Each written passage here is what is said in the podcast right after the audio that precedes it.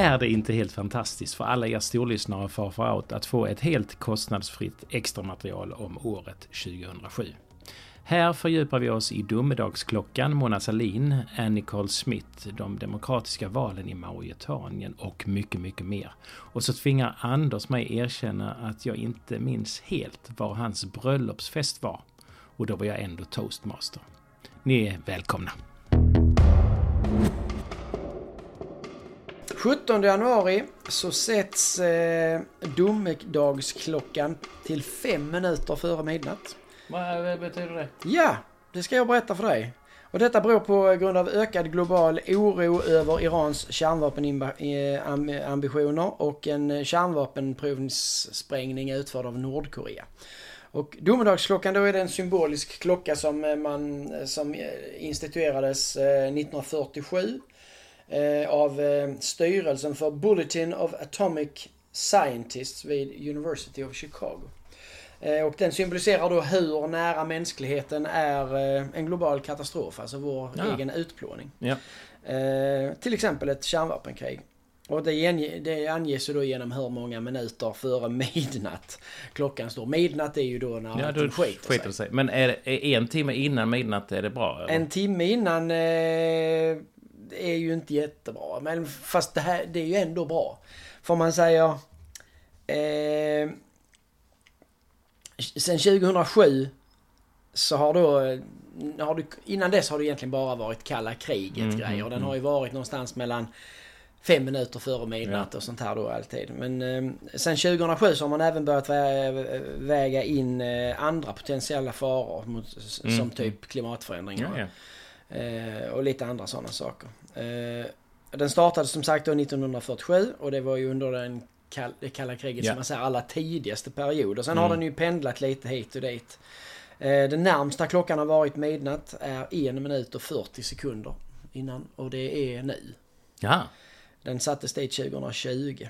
Mm. Det mest avlägsna har varit 17 minuter i. Och ja, det var okay. 1991 efter att muren hade fallit. Ja, Sen har den inte alltid hunnit uppdateras för att den här Kubakrisen som eh, Mm. Som var 1962. Då var det Det räknas ju som att det är den absolut ja. närmsta eh, vi har varit ett, eller det närmsta mm. vi har mm. varit ett globalt kärnvapenkrig.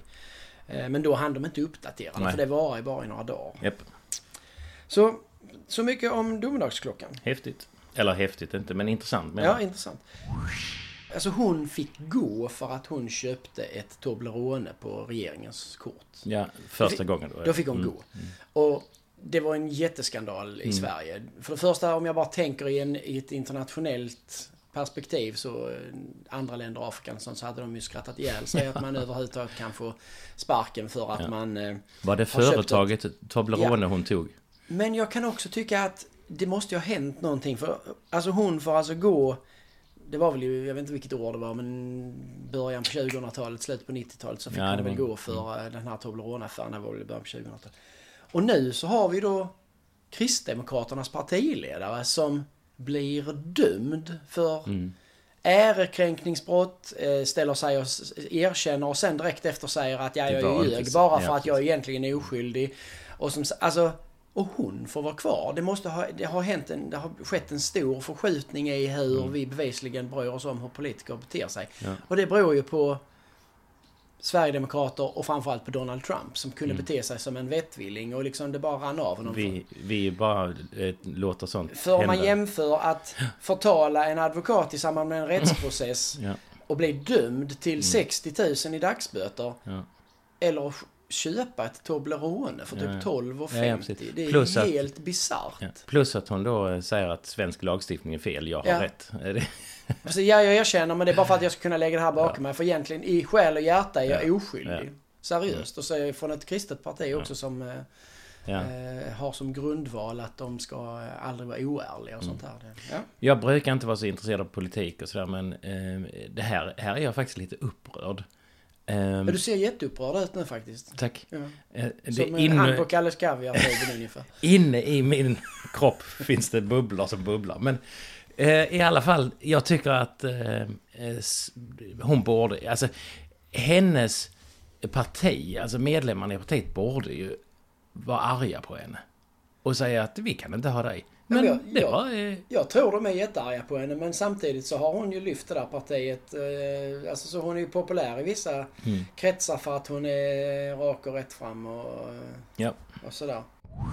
Den 8 februari så dör eh, modellen Anna Nicole Smith på eh, ett hotell i eh, Hollywood. Mm.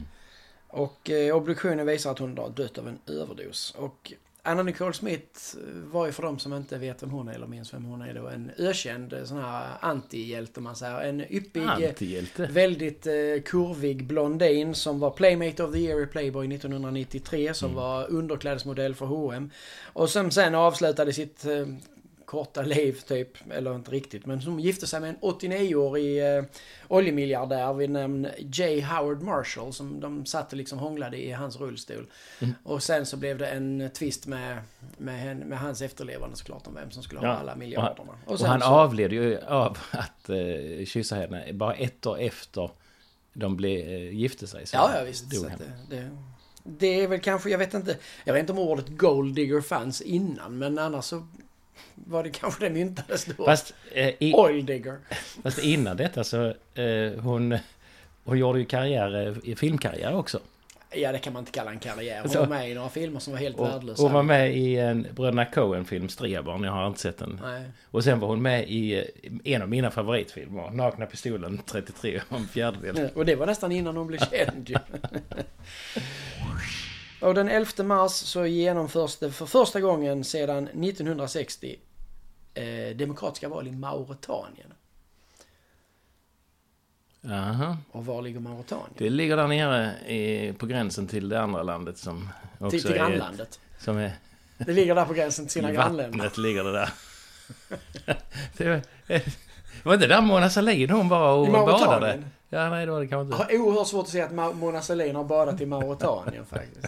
För berätta nu för våra Nej, lyssnare jag, är jag, för vill, jag vill höra. Jag vill höra. Om du nu skulle be mig säga koordinera en gång till så kan du berätta för mig var Mauretanien ligger. Ah, nu vet jag ju. Eh, Det ligger...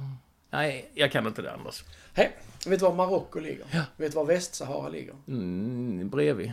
Söder om. Jag vet var Senegal ligger. Ja, Mellan Senegal och Västsahara på den, eh, den här Ah. tjocka bullen. ja den som jag trodde var västra- hornet, men det var ju inte... Nej, visade sig västra, vara västra sidan. anti-hornet. Ja, den västra sidan där. Ja, ja. Eh, Härligt. Där ligger Mauretanien. Jag trodde det var ett öland, men det var det inte. Det är, alltså. ett, det är ett u-land. Ja, Och det är, det är fullt med problem såklart, som alla afrikanska länder. Mycket terrorism och de har ungefär 200 000 slavar. Ah. Ett av de länderna som fortfarande Oj. har ett slavsystem egentligen. De, ja, de är ju inte officiellt slavar, men Nej, de nej, jobbar i slaveri. Jag läser just nu boken Factfulness som eh, då introducerar att vi i alla, i jätte, jättemånga år felaktigt har delat upp i u och i-land. Eh, För att nu för tiden så är det så att eh, där är ju bara en åttondel av världens befolkning som är extremt fattig, alltså som skulle kunna kallas u-länder.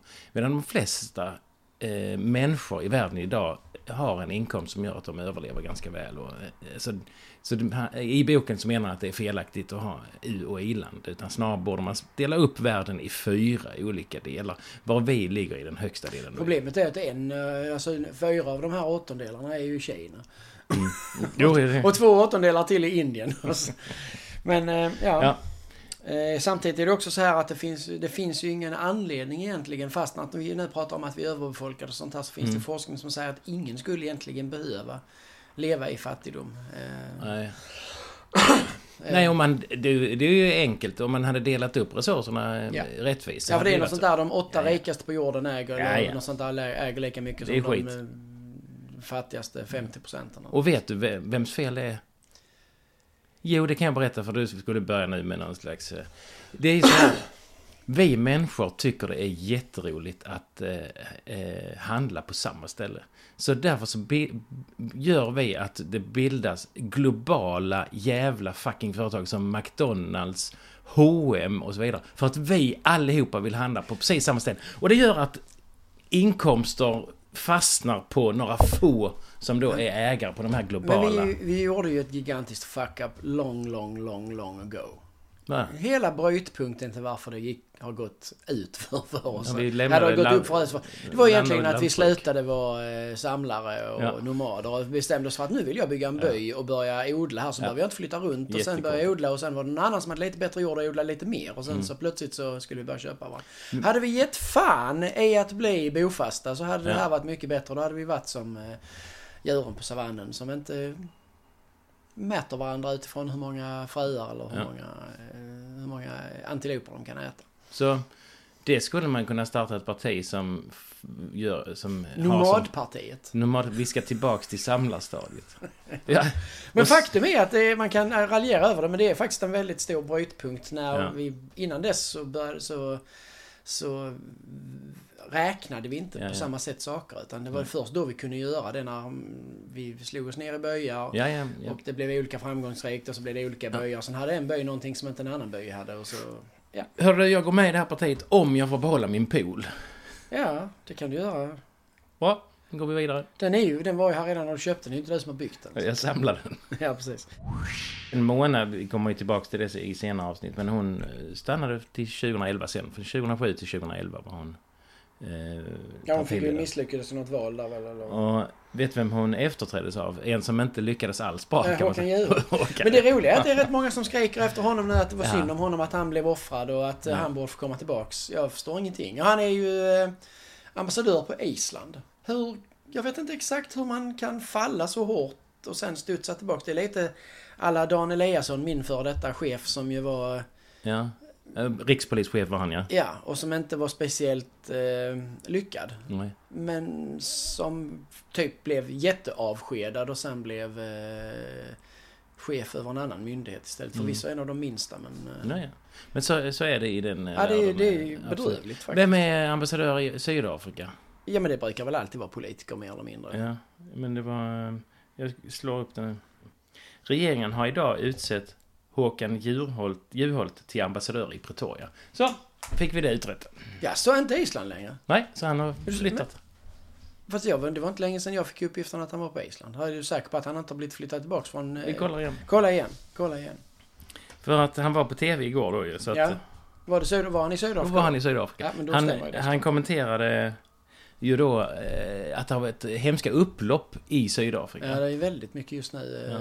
Extremt mycket de plundrar shoppingcenter. Och de är arga för att det har korrum, varit korruption? Ja, de är arga för att den, en jättekorrumperad president som heter Jacob Zuma blev ju eh, avsatt. Fick avgå ja. för några, eh, något år sedan. Ja. Och nu så skulle han ju då eh, prövas av domstol och då grep de honom. Och av någon anledning så blev då väl hans anhängare arga och det är ju i ett land som Sydafrika som för övrigt är en enorm krutdurk. Ja.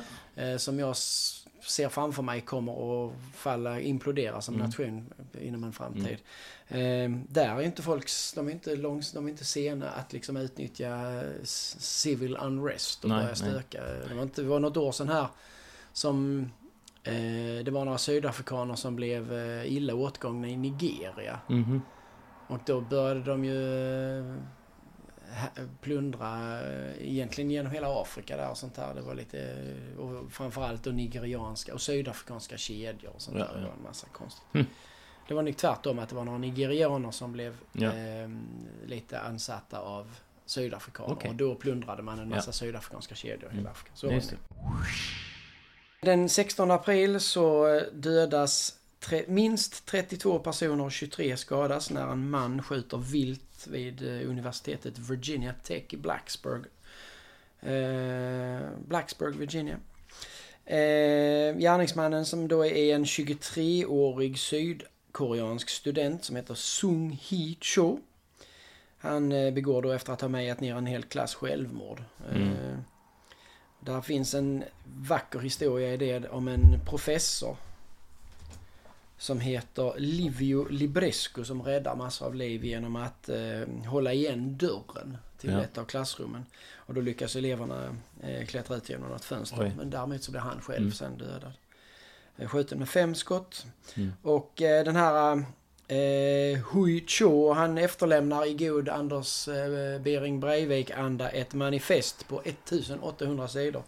Och i det så hävdar han att han gjorde detta för han vill dö som Jesus Jag Okej. har oerhört svårt att se hur han gör några som helst kopplingar mellan att dö för eh, mänsklighetens synder på ett kors i, eh, på Golgata för 2000 år sedan och att ge sig till en skola med automatvapen och skjuta ihjäl 32 personer. Där är en, ett Där är en litet gap där. dem. Där är Ja. en viss diskrepans. Ja. Men eh, det fick han ihop själv i sitt lilla huvud. Eh, men han verkar ju vara... inte, inte må så bra. Nej. Eh, sen den 19 april så fortsätter vi på en, eh, en inte så smickrande eh, följetong. Då är det ett JAS-plan som havererar. Och det är lite eh, halvtråkigt konstruktionsfel i det här planet. Vid Vissel- Vidsells flygplats utanför Älvsbyn i Norrbotten. Och eh, det beror på att piloten oavsiktligt blir utskjuten ur planet. Det hade satt knappen för, Ja, ja, den, för den, utskjutning den var för styv och satt för nära låret. Det låter som någonting helt annat egentligen. Om man ska vara riktigt ärlig. Men det är ju inget Ja, det det. konstruktionsfel kanske. Hade man skjutit ut sig en del Ja gånger? precis så. Oj, nu den lite styv längs med låret där. Doing! Så åker man ut ur sovrummet.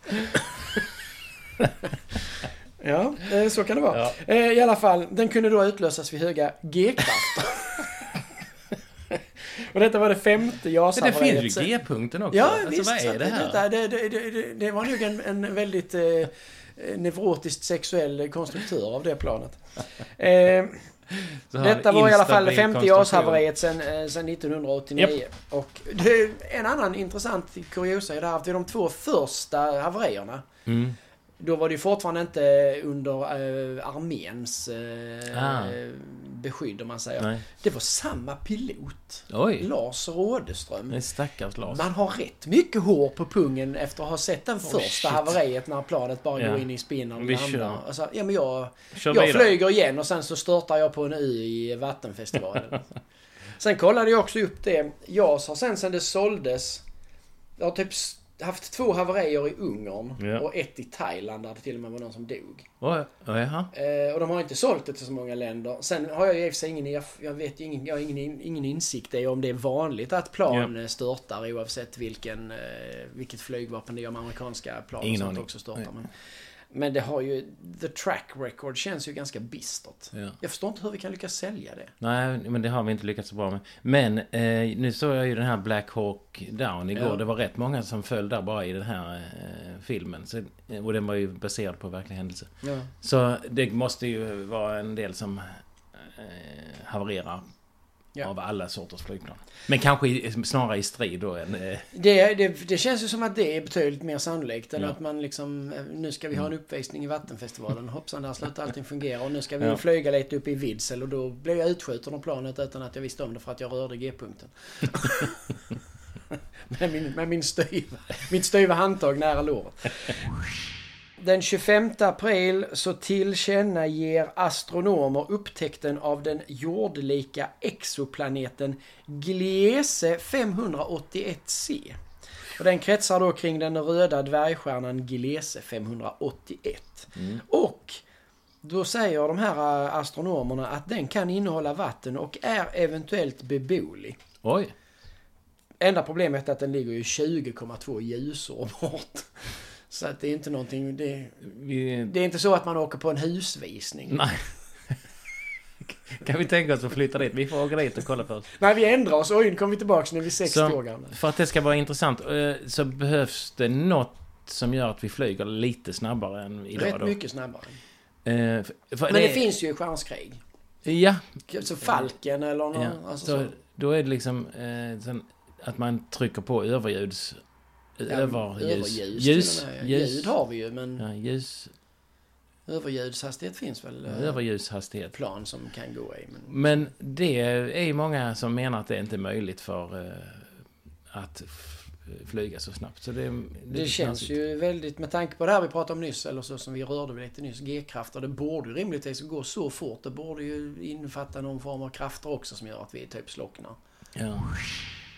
Nej, och det är också ganska konstiga omständigheter Mm. för att de går på restaurang och lämnar den här lilla flickan hemma sovandes själv i ett olåst hus. Och Mm. så ska någon ha kommit och gått in i de där i det olåsta huset och hittat henne och tagit henne och Mm. försvunnit med henne. Det är väldigt många slumpar som liksom måste ha slumpat sig på sam... Alltså att det kommer Ja. människorövare som har sett att Alltså det är väldigt underligt. Det är väldigt konstigt. Sen, eh, eh, utredningen har lagts ner men man har tillkännagivit att det finns en huvudmisstänkt som heter Christian B. En tysk, En tysk, ja. pedofil och inbrottstjuv. Eh, och han eh, eh, var bosatt i Portugal eh, då.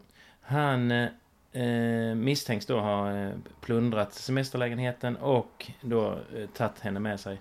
Och mannen vistades i området när eh, McCain försvann. ja.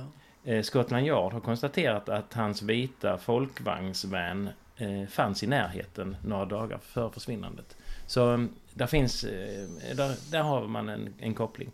Eh, han eh, sitter i eh, fängelse eh, för narkotikabrott. Men han blir då alltså inte...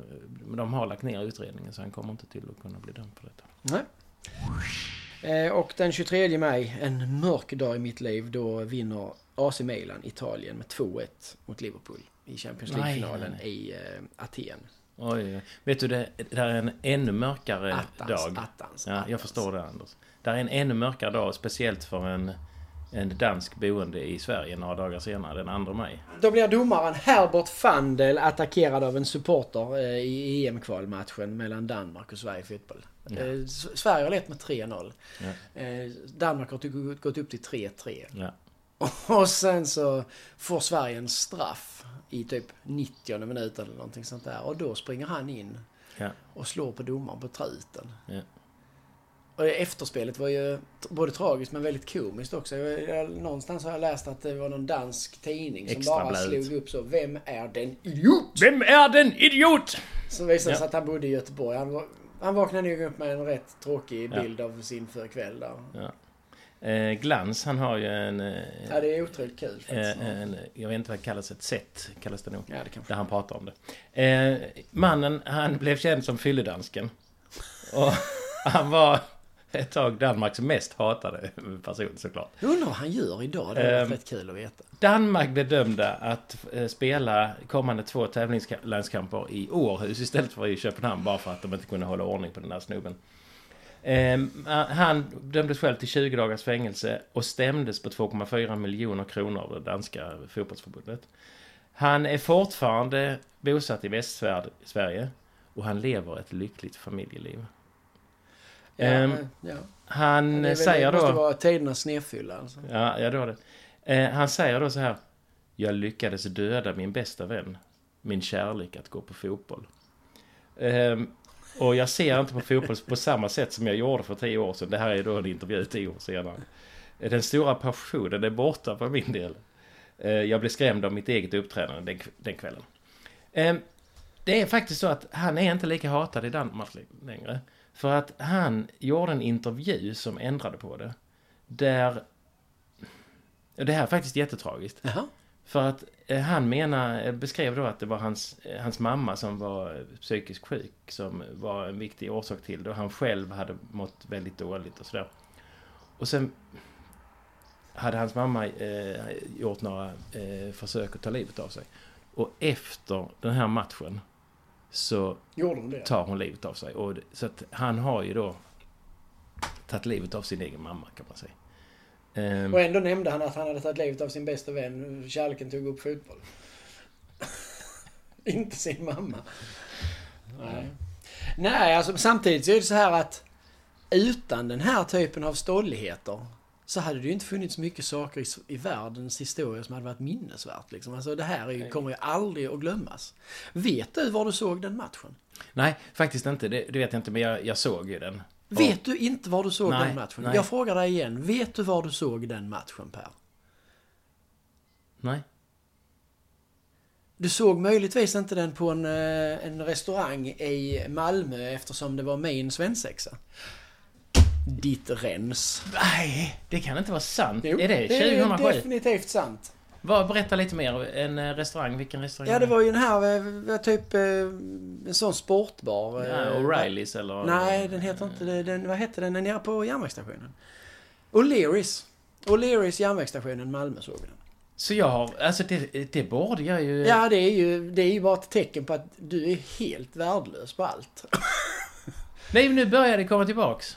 Jag blev ju kidnappad på morgonen i ösregn uppe i eh, Matteröd av ja. någon MC-knutte som knackade ah. på min dörr typ sex på morgonen och körde mig till Vittsjön och där jag åkte vattenskidor. Sen åkte Just vi ner till Malmö och så höll vi på och gjorde en massa olika sporter i något eh, Bellevue-hallen eller något ja, sånt. Ja, ja. Och sen avslutade vi kvällen med att se fylledansken eh, se till att Sverige gick till VM. Nej, det var häftigt. Eh, jag kan inte koppla ihop det. Jag kommer ja, ihåg... EM gick Sverige till. Ja, EM. Men jag kommer ihåg eh, din svensexa, men jag kommer inte ihåg att det, det, var denna matchen. Det var häftigt. Och 2007 hade jag kanske... Hade jag flyttat till Malmö precis. Det var detta året jag flyttade till Malmö. Ja, det kan stämma. Mm. Ja, eh, man brukar ju säga det att vid stora händelser brukar man komma ihåg var man, eh, var man, eh, var man befann sig. Ja. Då kan man konstatera att både Fylledanskens boxningsmatch och min svensexa var alltså inga stora händelser i Nej, så, ta inte det så. Det har bara försvunnit från hårddisken en liten stund. Ja. Sen den 7 juli ja. också. Då gifte jag mig. Ja, Ja. Vet, vet, du var du var då? Ja, ja nej. Nej. Eh, jo, eh, jag var på ett, ett, ett sån eh, ställe jag aldrig någonsin har varit tidigare. Vad kan det ha varit? Eh, ja! Är du golf, seriös nu? En golfklubb. Eh, där nere, där ni bodde. Vad heter det? Eh, Yngsjö heter det Yngsjö? Ja, nej, vad heter det? Yngsjö golfklubb? Nej, det är vid Finjasjön. Berätta Anders. Du är helt värdelös alltså. Var var vi? På fullt allvar. Vi var i Sjörup. Ja, men det var det jag menade. Det ja, fattar du väl? du sa Yngsjö, så du, ja, menade verkligen Sjörup menar jag. Ja. ja. Jag har inte varit där eh, efter heller. Det var första och enda gången jag var där. Det var ett jättefint ställe ju. Ja. Nu, du, nu, nu, nu, nu freebasar du lite här. Du har inte en aning egentligen. Jo, jo, jag minns det jättetydligt. Och det, det var jättefint, eh, liksom, eh, golfbanan där. Ja, ja fantastiskt. Ja. Eh, sen, eh, vi går vidare från det. Det, det blev ju som det blev med det äktenskapet. Ja, det, det, det höll ju länge. bli med äktenskapen i, i min vänskapskrets. Ja. Men det höll väl länge? Ja, det, är det beror ju på vad man jämför med. Jo, jo. Men ni kommer inte fira 50 år i alla Nej, och drottning Elisabeth har ju liksom varit eh, drottning i 70 år. Så att det, allting ja. är ju... Allt är förgängligt. Ja, jag eh, tycker man ska vara glad för de åren man fick. Yes. Eh, den 5 september så eh, avgår Sveriges försvarsminister Mikael Odenberg som både, stat, som både statsråd och eh, riksdagsledamot. Eh, och det gör han i protest mot den svenska regeringens planerade besparingar i försvaret och han efterträds av handelsministern Sten Tolgfors. Ja. Det var ju ganska mycket civilkurage i det måste man säga. Ja. Det... De brukar ju vara ganska sådär att... Ja. Nej, vi vi håller med vårt parti. Men... Jag håller med. Och, eh, men det är ju också sån antiklimaxgrej. För det, det är ju ingen som kommer att bli, som blir ihågkommen som den stora hjälten som gick emot sitt parti. Som, Nej, no, det är egentligen rätt synd för den allmänna värnplikten tas bort ganska ja. kort efter här och nu är vi, nu är vi plötsligt ska ja, den precis. införas igen. Och så sitter han där, jag fick rätt men han, det, det är ingen, ingen som minns honom. Nej. Den eh, 31 oktober så eh, avgår Sveriges statsministers, eh, alltså då Fredrik Reinfeldts statssekreterare Ulrika Schenström. Och det gör hon mm. efter den så kallade Schenströmsaffären. Mm. Och eh, det gjorde hon då några dagar efter att eh, Aftonbladet hade publicerat bilder på henne när hon dricker vin och hånglar med TV4s politiska reporter Anders Pilblad på en ja. restaurang inte jättepraktiskt att någon som sitter i en regeringssituation hånglar med liksom den tredje statsmakten. En som representant, nej, nej. representant för en tredje statsmakten offentligt. Nej. Och eh, till råga på allt så är det så att eh, Reinfeldt han bekräftar i någon, eh, i någon eh, utfrågning därefter att hon till råga på allt den kvällen så hade hon ju en jour och in, ingick i en jour som hade krisberedskap mm. den kvällen när hon satt och... För jag tycker så här att, eh, att hon, eh, hennes privatliv, vem hon pussar. Jag förstår, eh, jag förstår att det inte är så bra eh, att en politiker och en journalist.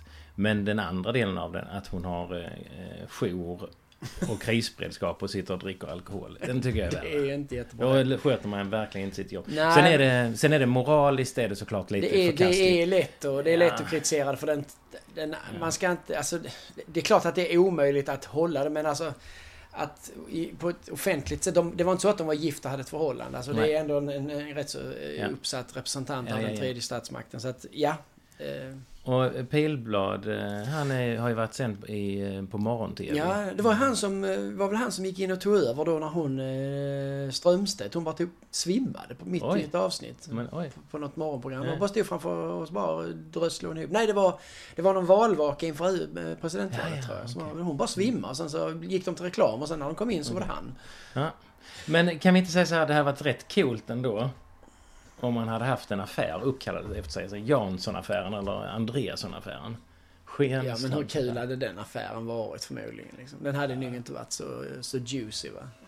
Nej, det Men hur- även Schenström gick ju vidare och har fått uppdrag och sånt sen igen. Ja, ja, så ja, att, eh, såklart.